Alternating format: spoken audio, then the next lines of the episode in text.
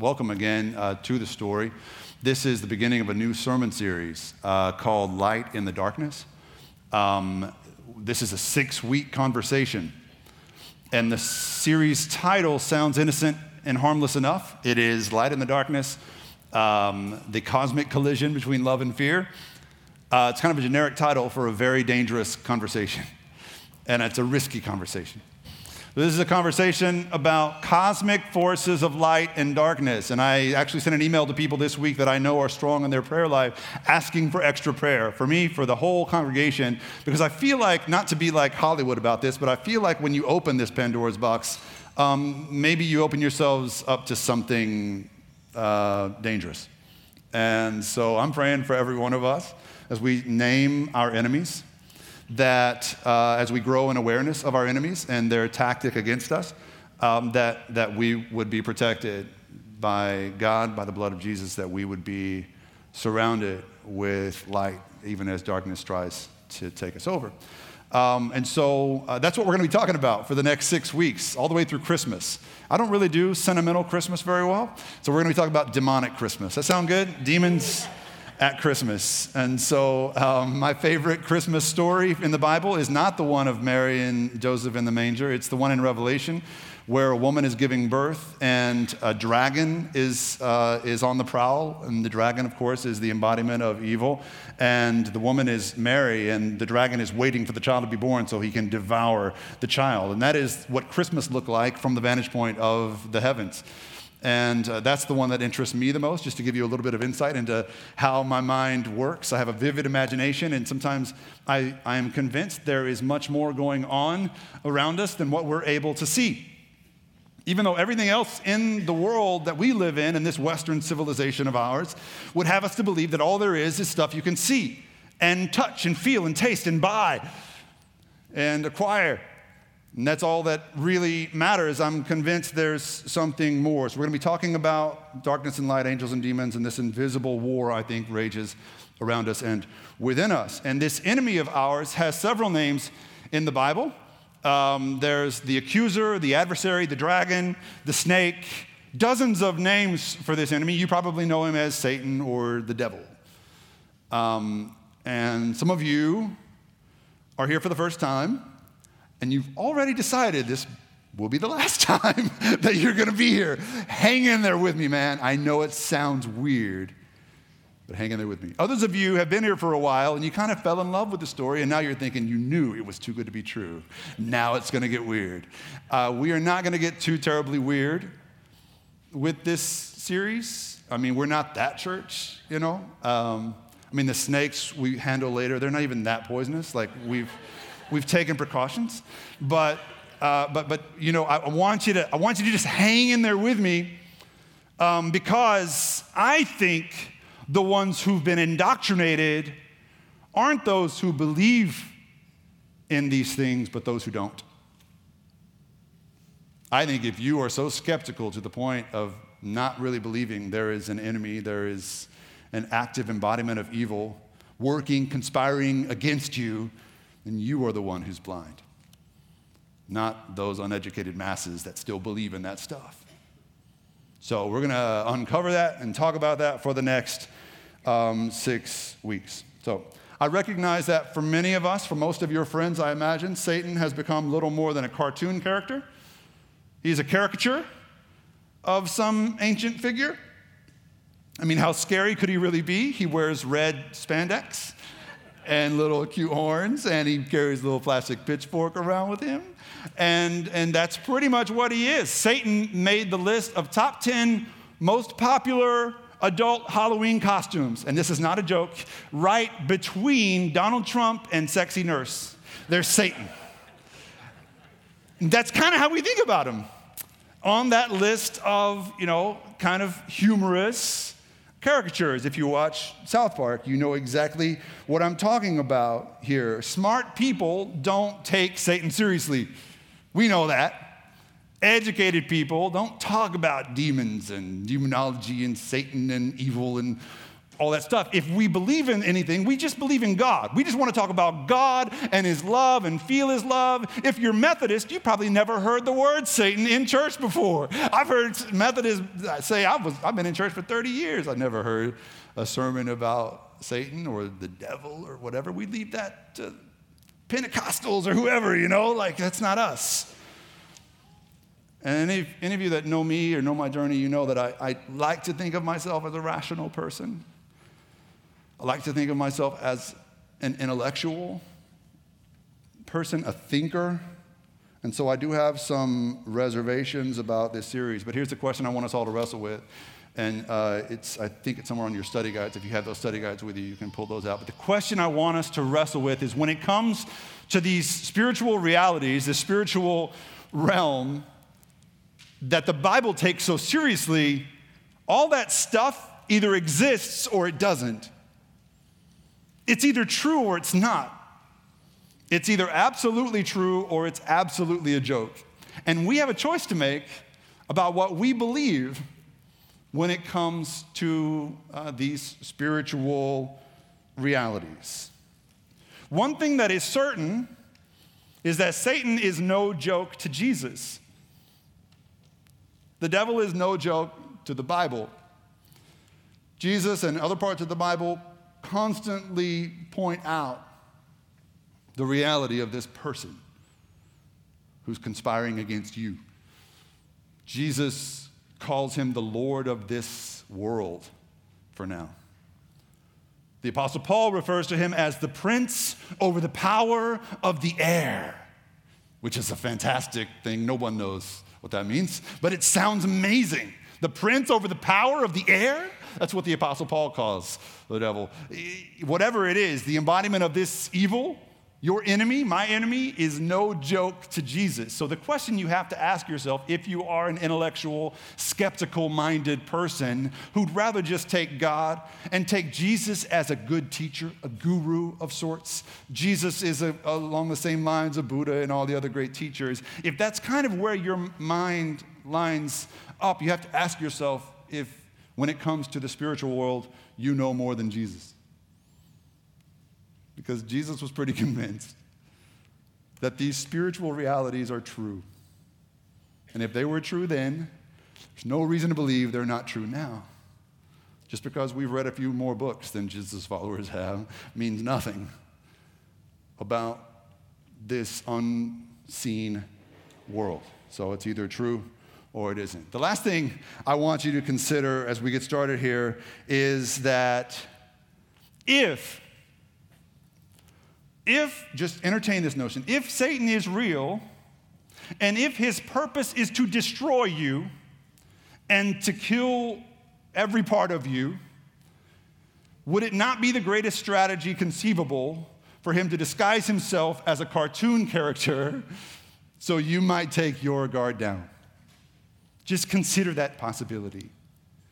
If, if it's true what Jesus said about these spiritual realities, would it not be a great tactic for your enemy to appear harmless or even like a fantasy figure so that you will not be on your guard against him if his purpose is to strike you dead?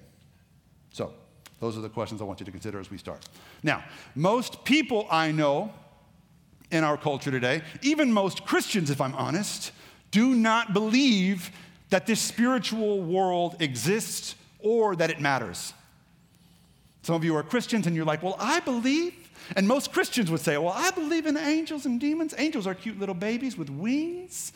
And demons, you know, they just run around with, with their little tails. And, you know, like, but I don't really think most people, even most Christians, believe that world exists because if we believed that world was real and in this very room that there was some kind of a war going on, an unseen war, we would be living very different lives. Our lives, our priorities would bear that out.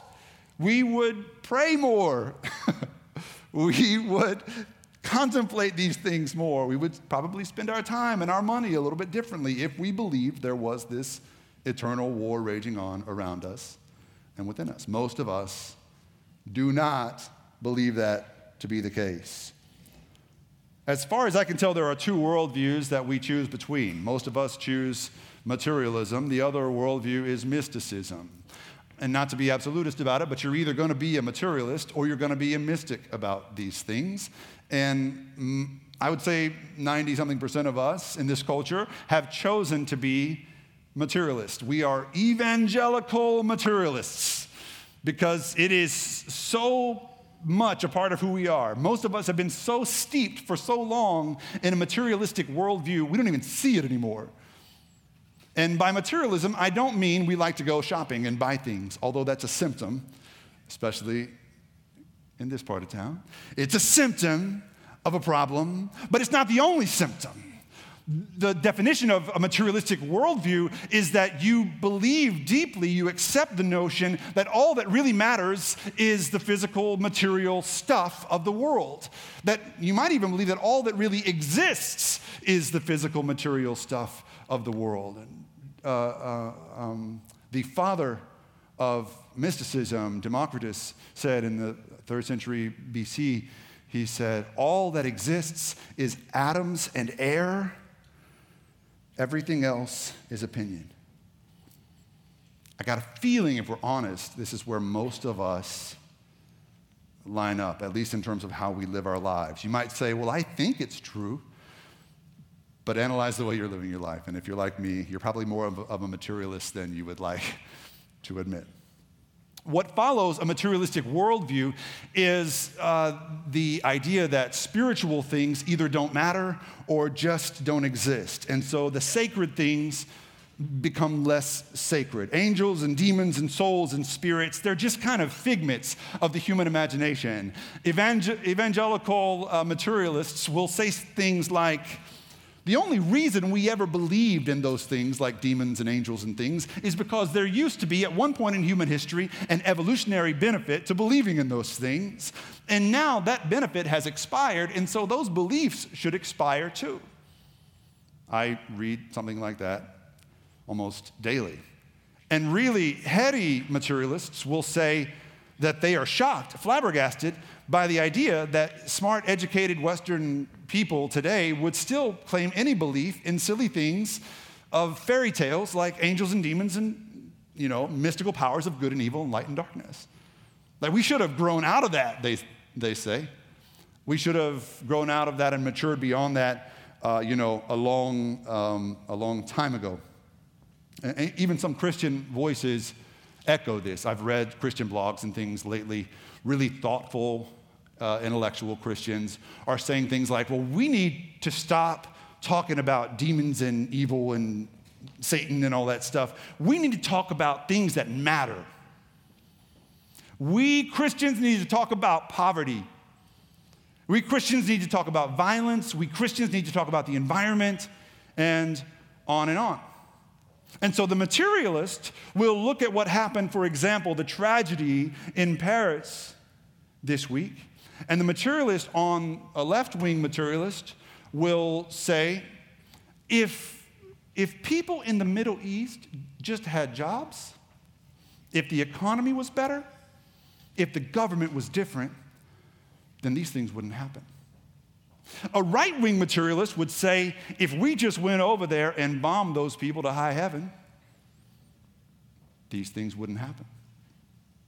The mystic stands in the middle of these two people and, and sees uh, the flaw in their argument. Because you can't address deeply spiritual problems, you can't address issues like this with material solutions. The mystic would say that sounds like watching a city flood, a whole city underwater, and wishing you had a towel, because there's really no material solution that will fix that problem. Change the government, get some programs, you know, or send your military over, whatever. We've tried all those things, and we still have the problem. The mystic would say there is a deeper spiritual problem going on, and not just in other parts of the world, but there is a deeper spiritual problem happening everywhere in this room, too, in my heart as well. There is a war raging on, an unseen battle between good and evil, and light and darkness, and the choices I make contribute to that war. And there is an enemy in the world that uses our weaknesses against us, that uses your predispositions against you, if you can, to try and take whatever life God wants to give you away. And the same is true for the world uh, on the whole. And so um, uh, uh, the mystic would say material stuff matters, but it's not all there is. There's more going on, and you can't fix spiritual problems with material solutions. In The Lord of the Rings, Tolkien uh, perfectly illustrates what the difference is between mystics and materialists. Y'all remember um, the, uh, the, the, Shire? You remember the Baggins in the Shire? You remember Frodo Baggins in the Shire and the Hobbits? Any nerds in the house today? Can, can the nerds say amen? All right, I love to see the nerds in the house. About 22 of you are going to be with me for the next 10 minutes. The rest of you, grab some coffee, make yourselves comfortable, deal with it for a second. But in the Shire, uh, the, the hobbits are not bad people, but they are materialists in the way that they live their lives. They just kind of drift along the surface of life. They eat a lot, they drink a lot, and they hang out with friends a lot. And that's about as deep as the hobbits get.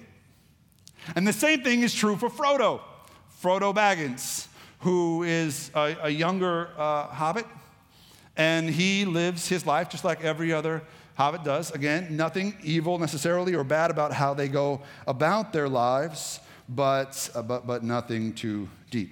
Once Frodo takes possession of the One Ring, his whole worldview begins to change.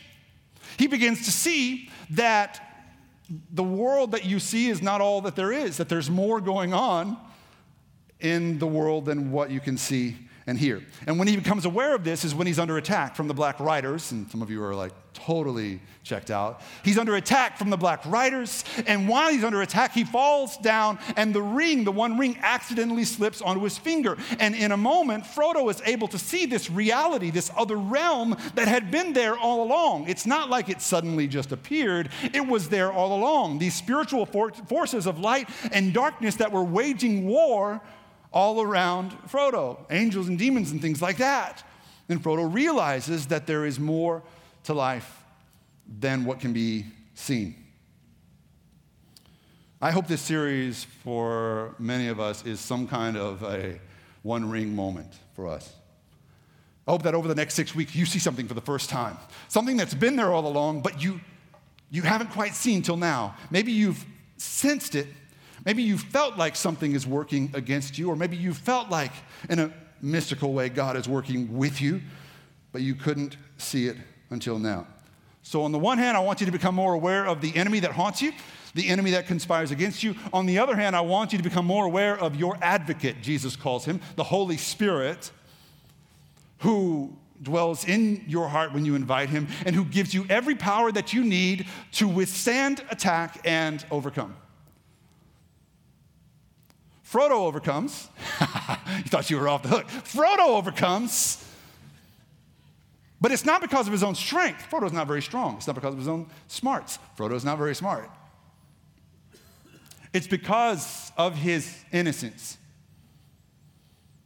It's because of his purity of heart, his childlike heart.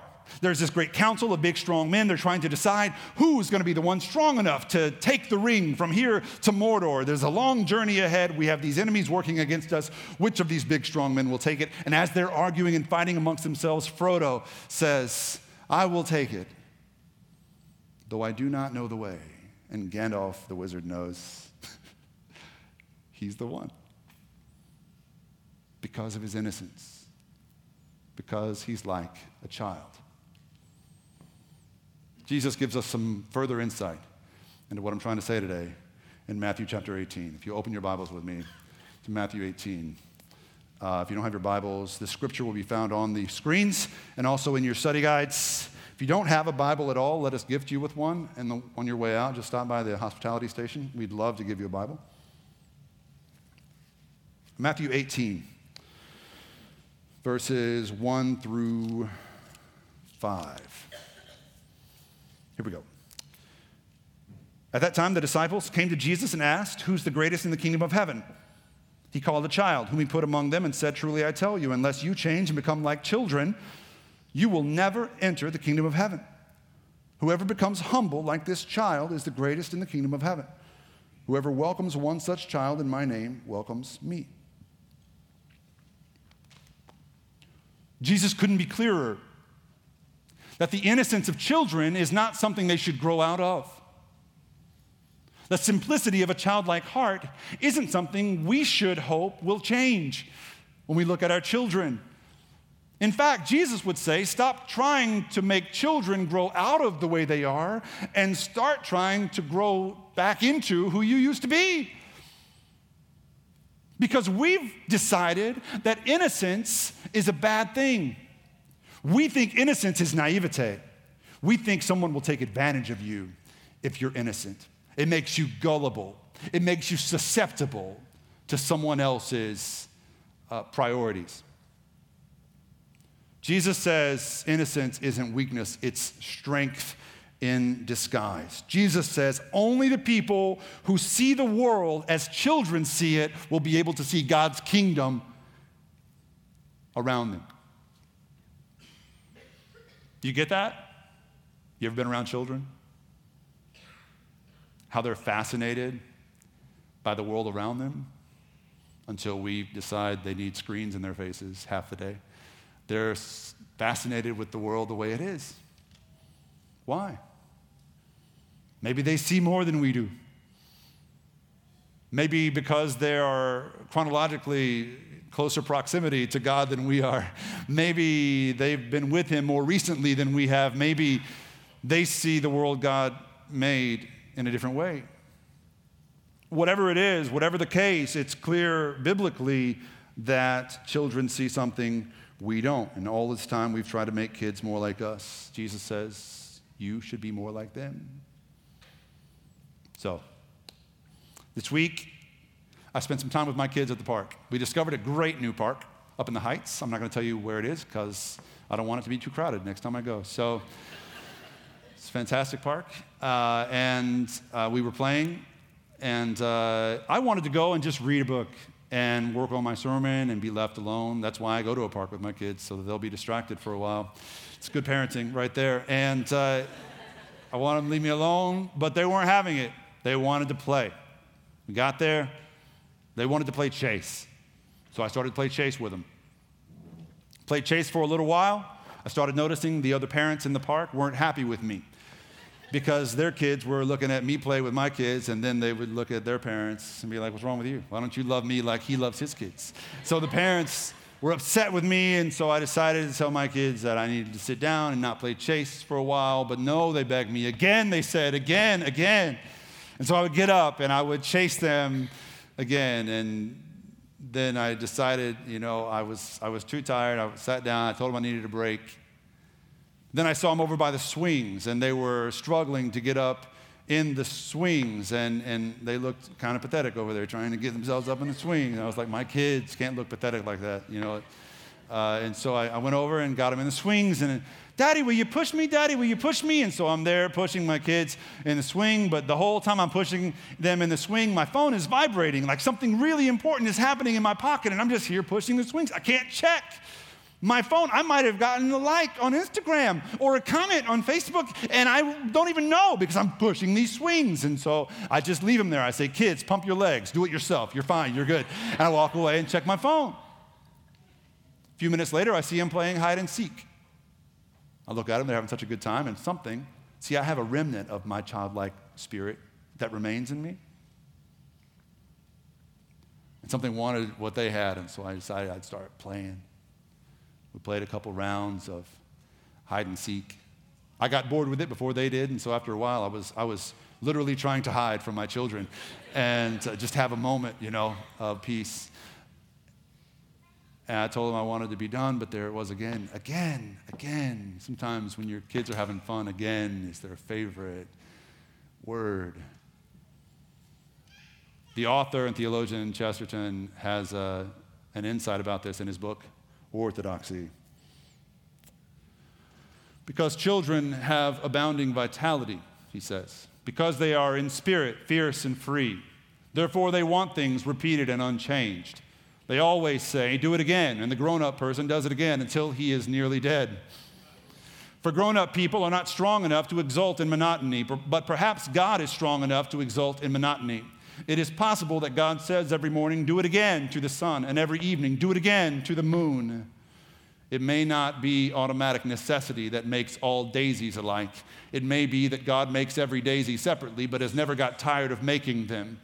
It may be that He has the eternal appetite of infancy, for we have sinned and grown old, and our Father is younger than we. One way that we as Christians reclaim our infancy, we reclaim our childlike spirits, is through baptism.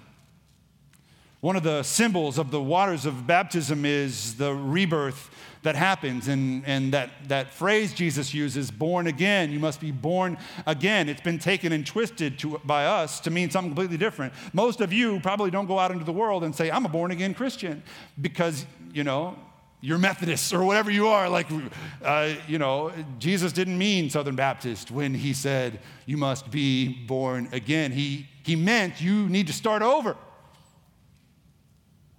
You need to grow back, to be a child again with God, to trust as God trusts, as, children trust God, to, to be innocent in the way that you see the world, to see the kingdom of God all around you like children do.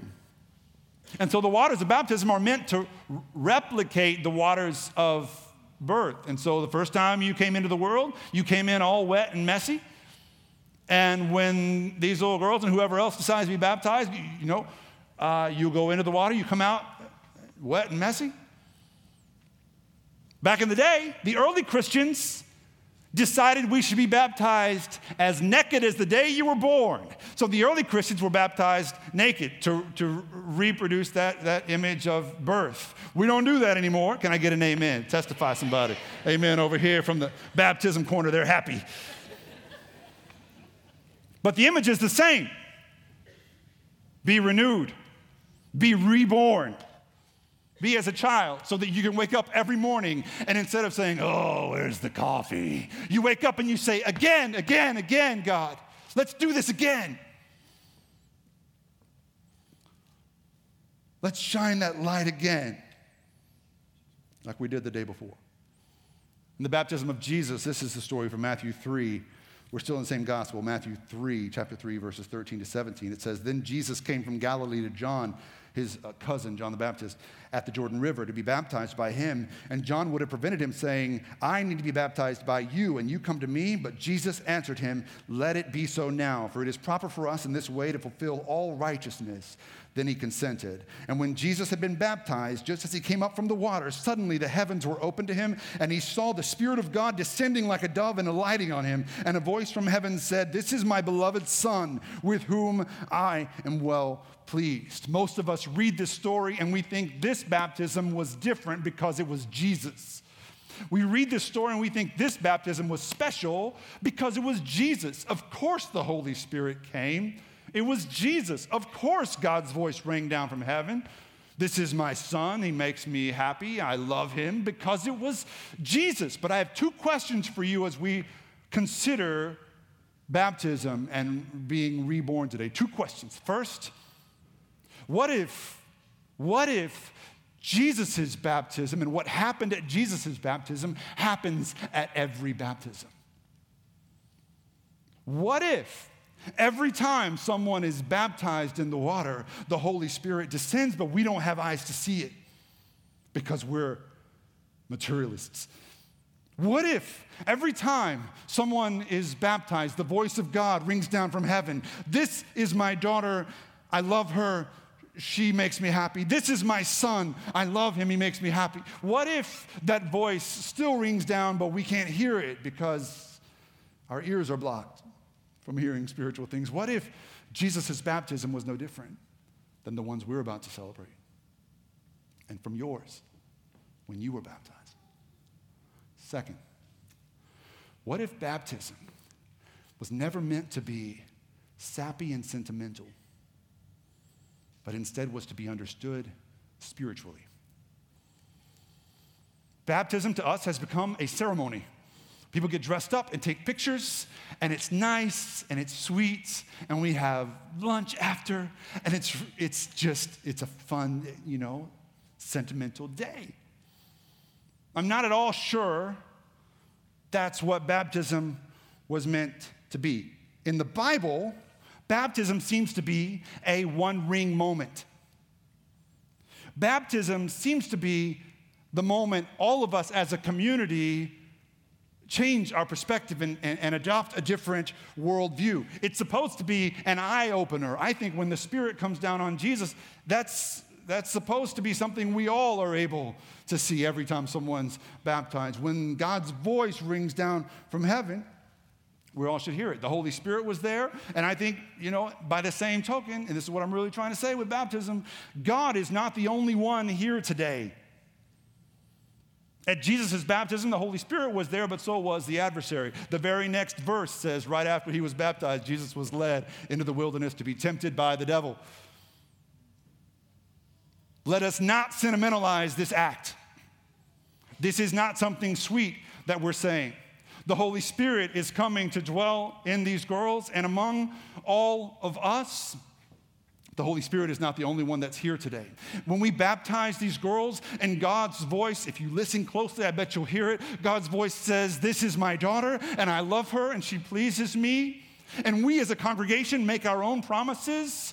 On the, the, the, the screen is going to have some words for you to say in a minute, and you're going to make promises to these girls to help them be disciples and pray for them. Do not say those words sentimentally. Don't say them unless you mean them. Because what you're saying with these words isn't sweet. You're saying to whatever enemy wants to claim these girls' lives. There may be young people in this city that you're claiming. There may be young people throughout the world that you're staking a claim to, but not these girls. Not today. They are God's. This one is God's daughter. Not yours. You can get away because we claim this one, God claims this one, and we, the people of the light, will not stop until every son and every daughter is aware that their father loves them and is proud of them and wants them as his own again. What if that's what we're supposed to be thinking and praying about when we baptize?